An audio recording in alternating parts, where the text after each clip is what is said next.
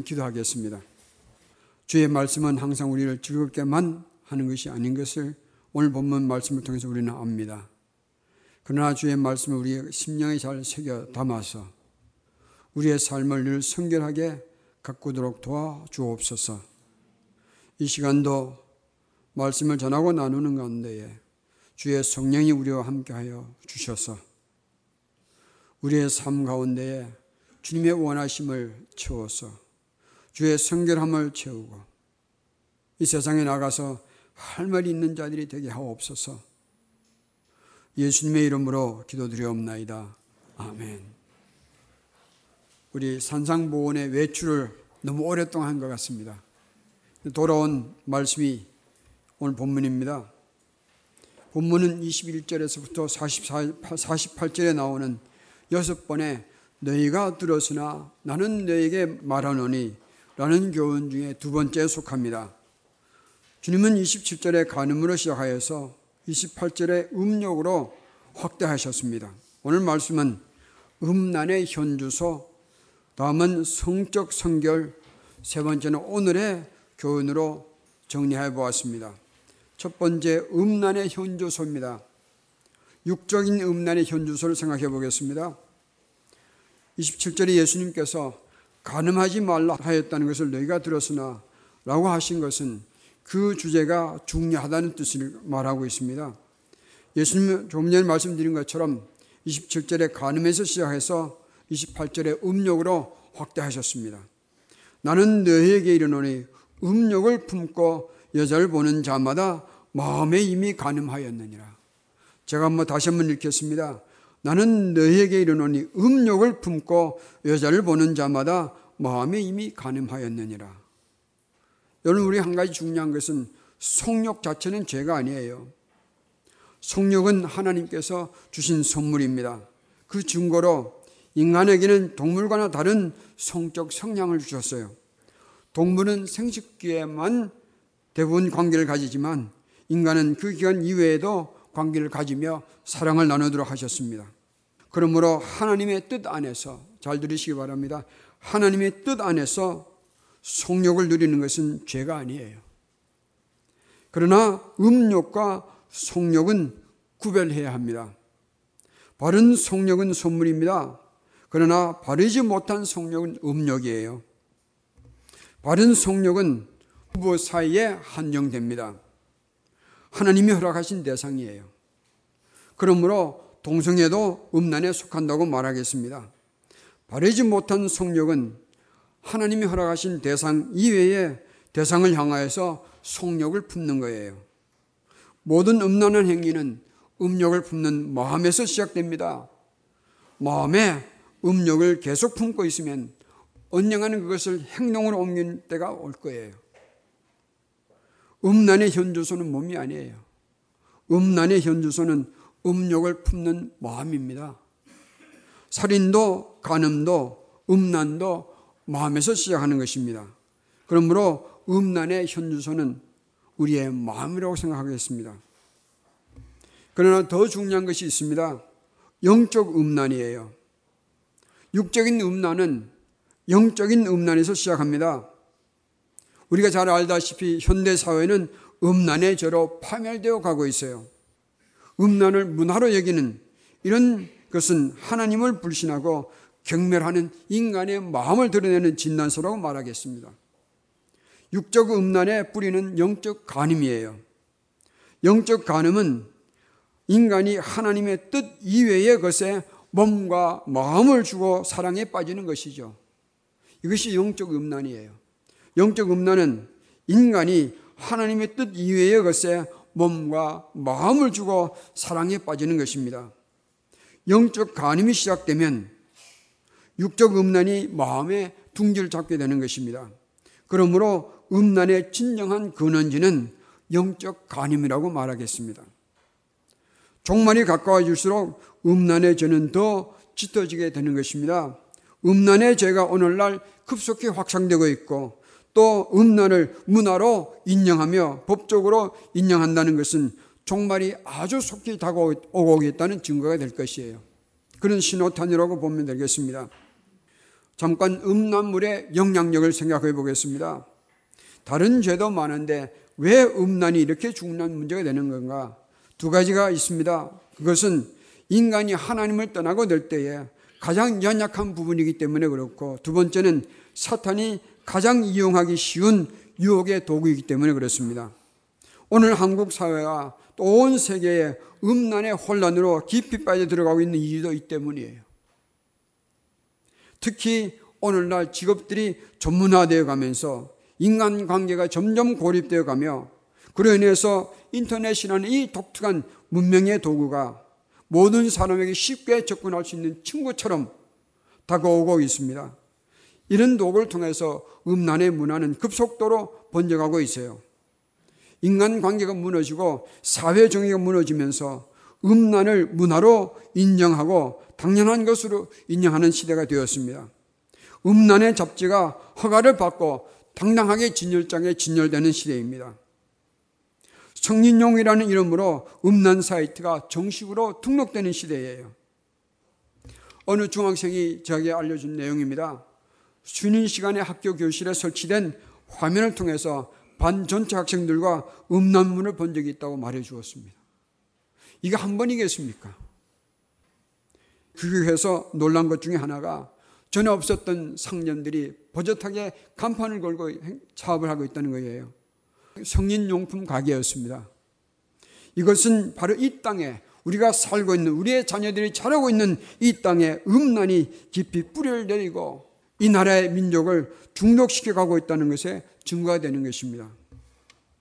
음란물의 영향력을 접하게 되면 거치는 과정이 몇 개가 있는데 한번 살펴보도록 하겠습니다. 음란물을 대하게 될 때에 첫째 단계가 갈등 단계예요. 나의 양심과 나의 호기심 사이에 갈등하는 단계가 있습니다. 그러나 대부분 이 호기심에 무너지는 것을 알게 됩니다. 양심의 가책이 그 순간에 호기심을 이길 수 있겠지만 그러나 그 순간은 극복했을지라도 그 잔상이 남아 있어서 이런 호기심이 어느 순간에 재점화를 일으킬지 알 수 없는 그런 시한폭탄 같은 경험이 되는 거예요. 두 번째 단계는 즐기는 단계입니다. 호기심이 양심의 가치를 이기게 되면 죄책감이 무너지게 되고 이런 것들을 다시 찾는 빈도가 점점 늘어가면서 호기심은 이제 즐기는 수준으로 변하게 됩니다. 이때가 되면 음욕이 뿌리를 내리게 되는 것이죠. 죄의식은 점점 줄어가고 자신의 행위를 정당화시켜 갑니다. 이 과정에 들어가면 점점 과격하게 변하거나 또는 말수가 줄어들기 시작합니다. 그 다음에 단계는 세 번째 단계예요. 습관 단계입니다. 죄의식은 이때는 완전히 사라지게 되고 음란물을 즐기는 것을 권리로 여기며 정당화시킵니다. 이때는 사람을 기피하는 경향이 생겨나기 시작합니다. 그 다음 단계는 네 번째 단계예요. 상상의 단계입니다. 생활 속에서 만나는 사람들을 이제는 사람으로 인격자로 보는 것이 아니라 음욕을 충족시키는 도구로 보기 시작합니다. 현실 속에서 만나는 사람들을 음란물의 체험 대상으로 상상하기 시작하는 것이에요. 무서운 일이 마음에서부터 시작되는 것입니다. 이때는 선악을 구별하는 도덕적 이성이 사라진 상태예요. 다섯 번째 단계는 충동 단계입니다. 음란물에서 감상한 것을 실제로 체험해보고 싶은 충동에 사로잡히게 됩니다. 온갖 상상을 하며 관음증에 빠지기도 합니다. 실행 충동에 사로잡힙니다. 이때는 이런 사람들은 대개 다른 사람들과 접촉을 단절한 상태가 되는 것입니다. 여섯 번째는 실행 단계입니다. 음란물을 통해서 체험한 화면의 체험을 이제는 실행으로 옮기는 단계가 들어갑니다. 이때가 되면 인간성은 완전히 파괴된 단계가 될 것입니다. 마지막 단계는 인간의 인간을 망해하는 과정이 들어가게 됩니다. 음란물들을 대하지 않는 것이 가장 좋은 일이에요. 그러나 음란의 문화가 우리 주위에 있어서 우리의 눈과 우리의 마음을 이미 더럽혀 오고 있잖아요. 이럴 때 우리는 어떻게 할 것인가? 성적 성결을 지키도록 우리의 최선을 다할 것입니다. 성적 성결에 대해서 말씀 나눠보도록 하겠습니다. 음란의 죄가 얼마나 무서웠으면 예수님께서 29절과 30절에 이렇게까지 극단적인 표현을 하셨을까요? 29절 보겠습니다. 만일 너의 오른손이 너로 실족하게 하거든 빼어내버리라 내 백체 중에 하나가 없어지고 온 몸이 지옥에 던져지는 던져지지 않는 것이 유익하며 30절입니다. 또한 만일 너의 오른손이 너로 실족하게 하거든 찍어 내버리라. 내 백체 중에 하나가 없어지고 온 몸이 지옥에 던져지지 않는 것이 유익하니라. 예수님께서는 굳이 오른 눈, 오른손이라고 하신 것은 오른편은 왼편을 이끄는 주체라는 의미입니다. 그러므로 오른편에 이 오른편은 손이든 발이든 컴퓨터이든지 잡지든지 술 문화이든지 우리의 마음을 음욕의 죄로 이끄는 모든 것을 포함한다고 보겠습니다. 그러면 이런 악랄한 음란의 문화로부터 우리가 어떻게 성적 성기를 지킬 수 있을 것인가? 몇 가지로 정리해 보았습니다. 첫째는 우리의 마음을 항상 예수님께로 두고 살 거예요. 마음이 문제잖아요. 마음으로 가늠한다고 하였습니다. 그러므로 음욕은 마음의 문제를 해결해야 하는 거예요. 그 길은 음욕을 품지 않으려고 애쓰는 것이 아닙니다. 디엘 무디가 한 번은 빈 컵을 들고 이 컵 속에 있는 공기를 어떻게 하면 빼낼 수 있을까요? 물었습니다. 많은 사람들이 대답했습니다. 컵 속을 진공으로 만들면 됩니다. 진공으로 만들면 됩니다. 제안하기도 하고 어떤 사람은 뚜껑을 막고 펌프로 공기를 빼내면 됩니다. 다양한 의견들이 나왔습니다. 그러나 무디는 빈 컵을 들고 물을 그 컵이 가득 따르면서 흐르도록 따랐습니다. 그리고 이렇게 말합니다. 처음엔 됩니다. 처음엔 공기는 빠져나가야 되어 있는 거예요. 무슨 얘기냐면 바르지 않는 대상을 향하여 음욕을 품는 것은 마음에서 시작하는 것입니다. 우리 마음은 비울 수 없도록 주님께서 만들으셨어요. 그러므로 우리의 마음의 음란을 버리는 것은 우리의 마음 속에 음란 아닌 것으로 채우면 되는 거예요. 무엇을 채웁니까?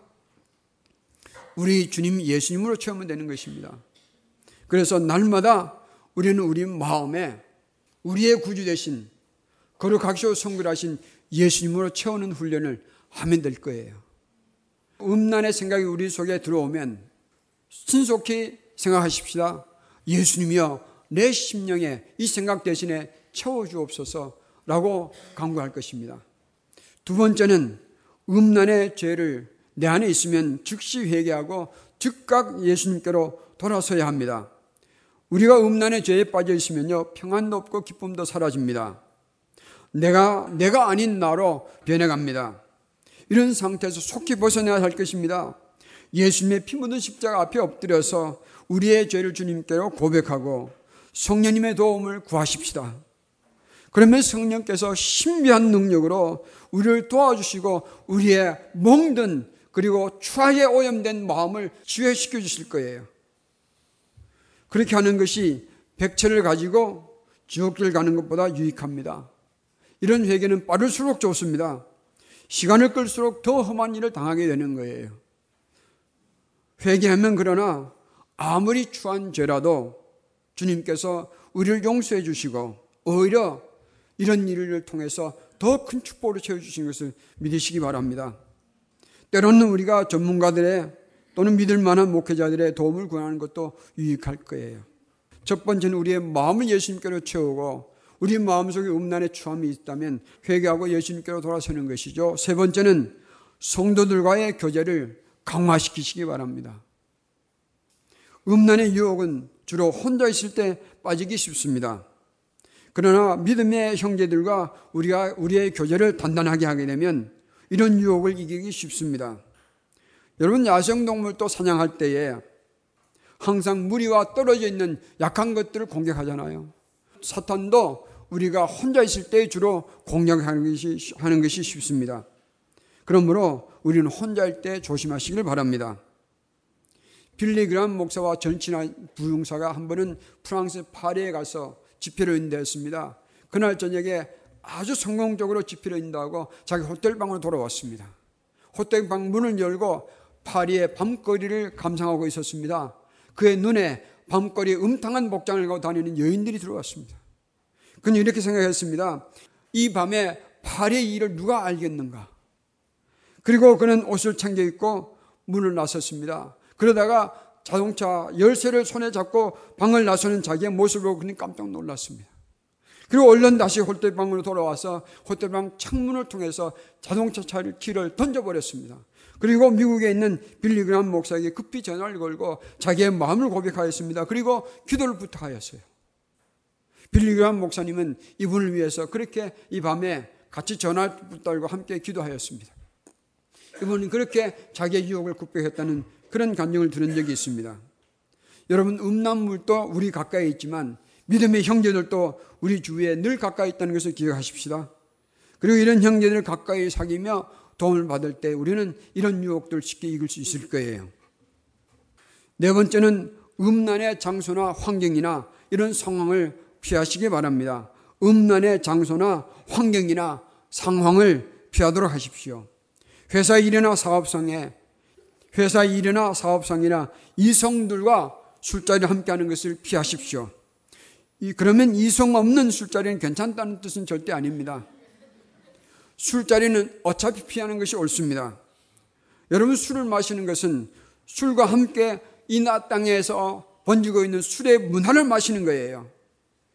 그리스도인들이라면 술을 멀리하는 것이 옳습니다. 바울이 디모데에게 술을 권했지 않느냐. 그런 것을 이유로 돼서 약으로 대신해서 마십니다. 라고 말하는 분들이 있는데 여러분 아십니까? 그때는 좋은 약이 없었어요. 좋은 처방도 없었습니다. 지금은 술보다 더 좋은 처방이 있는데 왜 술을 가지고 내 육신을 더럽히는 그 길을 문을 열어야 될 것입니까? 그러므로 술은 한 잔, 두 잔 마시게 되면 우리도 모르게 술의 문화에 빠져들게 되는 것을 기억하십시다. 여러분 술은 한 잔 하면 두 잔이 생기고 두 잔이 되면 속전이 되는 거예요. 술 문화에 나도 모르게 습관적으로 빠져들게 되어 있습니다. 그러므로 술 문화는 단절하시기 바랍니다. 이런 얘기도 듣습니다. 술자리에 함께 하지 않으면 따돌림을 받아서 직장 생활이 곤란합니다. 사업이 곤란합니다. 라고 말들을 합니다. 저는 이렇게 말하고 싶습니다. 차라리 세상으로부터 따돌림 받는 것이 죄의 유혹에 빠지는 것보다 유익할 것입니다. 형제님들에게 쉬운 얘기는 아닙니다. 그러나 여러분 마음을 단단히 가지십시오. 주님의 이름을 위해서 나의 성계를 위하여 이런 자리를 피하게 될 때에 주님께서 반드시 도와주실 거예요. 축복해 주실 거예요. 다섯 번째, 부부 아닌 이성과 단독으로 있는 자리는 피하십시오. 특히 지도자나 리더의 위치에 있는 자들과 목회자들은 더욱 조심할 것입니다. 단둘만의 환경은 절대 좋지 않아요. 그럼 부부 간에는 단둘만의 환경을 자주 마련하십시오.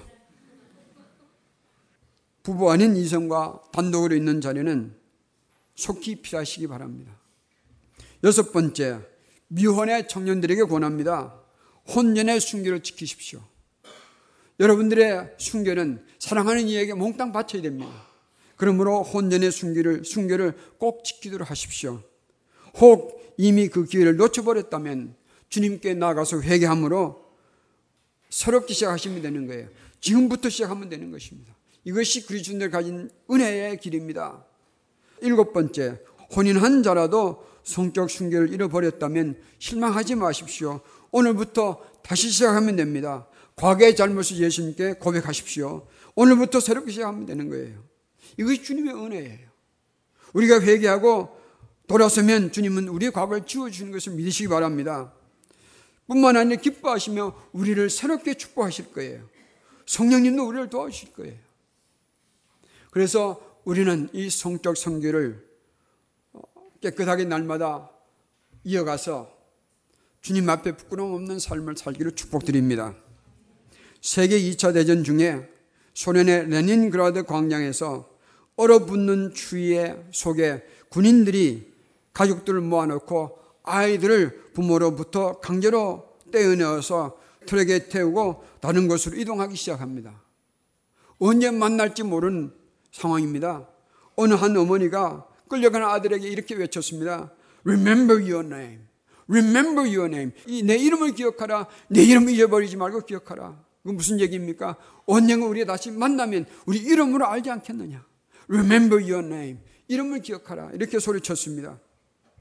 우리도 기억할 것이 있습니다. 첫째, 우리는, 우리의 이름은 예수님의 이름 아래에 있다는 것을 기억하십시다. 우리는 하나님의 성결한 자녀가 되었다는 것을 기억하시길 바랍니다. 두 번째는 현대 사회의 음란 문화의 배후에는 악랄한 사탄이 도사리고 있다는 것을 기억하시기 바랍니다. 그것은 즐길 것이 못 됩니다. 세 번째는 예수님께서 말씀하셨습니다. 음란의 생활을 계속하는 것은 지옥 가는 길이라고 말씀하셨어요. 음욕은 마음에서 시작되며 음욕을 즐기는 것은 돌이키지 않는 이 마음에 하나님과의 단절을 선택하는 것을 의미합니다. 그러므로 우리는 음욕을 정복하고 마음과 몸을 성결하게 해서 주님 앞에 성결한 신부로 설 수 있기를 축복합니다. 여러분 세상은 음란으로 망해가고 있어요. 우리는 이 일을 위해서 우리와 또 새누리가 할 수 있는 일이 무엇인지 우리 찾아가며 무슨 일인가를 시작해야 되지 않겠습니까? 첫 번째는 기도입니다. 우리는 우리 가정과 우리 자녀와 이 나라를 위하여서 음란의 죄악으로 건져주실 것과 청소년들에게 번지고 있는 음란 문화를 하나님의 문화로 바꿔주실 것과 예수님께로 이 나라가 귀환하는 부흥을 일어나기도록 쉬지 말고 기도하십시다. 기도예요. 우리가 할 수 없는 일은 주님께 아뢰 뿐입니다. 두 번째는 전도예요. 잃어버린 영혼을 예수님께로 인도해야만 이 나라에 번지고 있는 음란의 문화를 우리 막을 수 있을 거예요. 그러므로 새누리 사랑 쪽지, 서사랑 초청, 행복의로 초청, 여러분이 적극적으로 동참하시기 바랍니다. 그래서 이 세상 문화에 음란 문화뿐만 아니라 우상문화에 젖어 있는 이 세상의 영혼들을 주님 앞에 불러 모셔와야 주님 앞으로 안내해 와야 그들이 이런 망가져가는 문화에서 벗어나지 않겠습니까? 그러므로 이것이 우리가 할 일이에요. 세 번째는 미래를 위한 지도자 양육을 생각해 봅니다. 저는 새누리 지도자 학교를 꿈꾸고 있습니다. 작년에 여기 오는 순간부터 저는 새누리 지도자 학교를 세워야 되겠다 기도하고 있습니다. 사탄의 권세 아래 사는 이들을 예수님께로 인도할 예수님의 청년 지도자들을 길러내어서 세상에 보내야 되지 않겠습니까? 그런 꿈을 꾸어봅니다. 여러분, 음란과 살인, 공통점이 있습니다. 무슨 공통점이냐면 이 두 가지 살인과 음란은 전부 인간의 존엄성을 말살하는 것들이에요. 인간의 존엄성을 파괴하는 것들이에요. 우리는 하나님께 돌아가지 않으면 인간의 존엄성을 회복할 길이 없습니다. 감동적인 얘기 하나 소개하겠습니다. 2010년도 5월 17일자 어느 신문에 발표된 이야기입니다. 서울 서초동 법원 청사 소년법정에서 친구들과 함께 오토바이를 훔쳐서 달아난 혐의로 피고석에 한 여학생이 앉아 있었습니다. A양이라고 부르겠습니다. 18살 난 이 A양은 김규옥 부장판사 앞에 앉았습니다. A양은 반에서 상위권 성적을 유지하던 간호사를 꿈꾸던 아주 발랄한 밝은 학생이었습니다. 그러나 어느 날 남학생이 여러 명에게 끌려가서 집단 성폭행을 당한 후에 그의 삶이 바뀌었습니다. 이 양은 당시 후유증으로 병원 치료를 받고 있었고 충격을 받은 어머니는 신체 일부가 마비되기까지 했습니다. 이 양은 죄책감에 시달리며 학교에서 겉돌기 시작했고 비행 청소년들과 어울리며 범행을 저지르기 시작했던 것입니다. 이 부장 판사 앞에 설 때에 A양은 이미 14건의 절도 폭행을 저질러 버린 상태예요. 이미 한 차례 소년 법정에 섰던 전력이 있었습니다. 법대로 한다면 무거운 처분을 받을 수 있는 상황이었습니다. 그때 이 부장 판사는 이 아이에게 이렇게 말했습니다. 일어서서 날 따라 힘차게 외쳐보라. 나는 세상에 가장 멋지게 생겼다. 이 예상치 못한 재판장의 요구에 잠시 머뭇거려던 A양이 나지막하게 말하기 시작했습니다. 나는 세상에서 라고 입을 때였습니다. 부장판사는 다시 요구했습니다. 내 말을 크게 따라하라. 라고 말하면서 이렇게 말하기 시작했습니다. 나는 무엇인지 할 수 있다. 나는 이 세상에 두려울 것이 없다. 이 세상은 나 혼자가 아니다. 라고 따라하게 했습니다. 큰 소리로 따라하던 A양은 이 세상은 나 혼자가 아니라는 외칠 때에 참았던 울음을 터뜨렸다고 합니다. 법정에 있던 A양의 어머니도 함께 울었고 재판 진행을 돕던 참여관, 실무관, 법정 경위의 또 빨개졌다고 했습니다. 김 부장 판사는 이날 A양에게, A양에게 아무 처분도 내리지 않는 불처분 결정을 내렸습니다. 그가 내린 처분은 법정에서 일어나 외치기 뿐이었습니다. 부장 판사는 이렇게 말했습니다.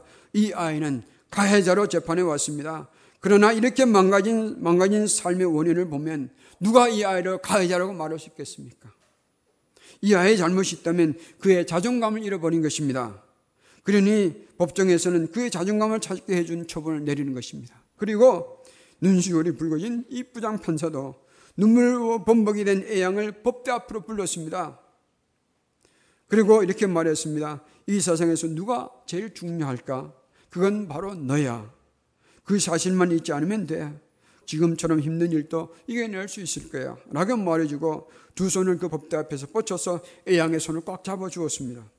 그리고 이렇게 말했습니다. 마음 같아서는 너를 꼭 안아주고 싶구나. 그러나 우리를 사이에서 법대가 가려막 있어서 이 정도밖에 못 해주겠구나. 이 재판은 비공개로 열렸지만 서울가정법원 내에서 화제가 되면서 뒤늦게 알려졌던 내용이에요. 저는 말하고 싶습니다. 이 부장판사는 이 아이의 자존감이 망가졌다고 울었지만 오늘 이 돌아가고 있는 이 세상의 음란 문화는요, 인간의 모든 것을 깨뜨리는 거예요. 하나님께서 우리에게 주신 인간의 그 형상을 다 망가뜨리고 있는 거예요. 그러므로 오늘 우리는 기억하십시다. 우리의 자신들도 이런 음란 문화에서 지킬 뿐만 아니라 주님의 이름을 위하여 세상에 나가서 이 망가진 인생을 다시 회복시켜 있는 길이 예수님밖에 없으니 예수님께로 예수님께로 우리도 갈 것이요 우리와 함께 이 세상에 방황하는 이 영혼들을 데려오는 역할에 우리가 뛰어들어야 할 것입니다. 다시 말씀드리겠습니다. 음란과 살인은 공통점이 있습니다. 인간을 망가뜨리는 거예요. 인간상을 망가뜨리는 거예요. 여기에 부장 판사는 이 아이의 자존감을 무서진 아이를 보고 울었지만 오늘 하늘에서 우리 주님은 우리를 보고 우실 거예요. 이 땅을 보고 우실 거예요. 이 세상의 역사를 보고 울고 계실 것입니다. 주님의 이 눈물 어린 마음을 안다면 우리는 우리의 몸을 음란에 더럽힐 수 없습니다. 음란으로 더럽혀진 이 세상을 위해서 무엇인가 해야 되지 않겠습니까? 새누리는 이 일에 앞장서기를 축복합니다. 기도하겠습니다. 이 땅의 그리스도인들이 축복과 은혜만 사모하는 사이에 어느 사이에 이 세상의 문화는 자라고 점령하여서 교회 안에까지 파고 들어오는 시대가 되었습니다. 이것은 우리 얘기입니다. 오 주님이여 우리의 주함을 용서하옵시고 우리를 다시 시작하게 하여 주셔서 영적 음란으로부터 지켜주시기를 원합니다. 그리함으로 모든 이 사탄의 악한 문화를 이기고 새로운 주님의 문화, 천국의 문화를 전할 수 있는 우리가 되게 하여 주시옵소서. 우리를 힘있게 하여 주시옵소서. 우리를 도와주시옵소서. 우리를 세워 주시옵소서. 이 땅을 불쌍히 여겨 주시옵소서.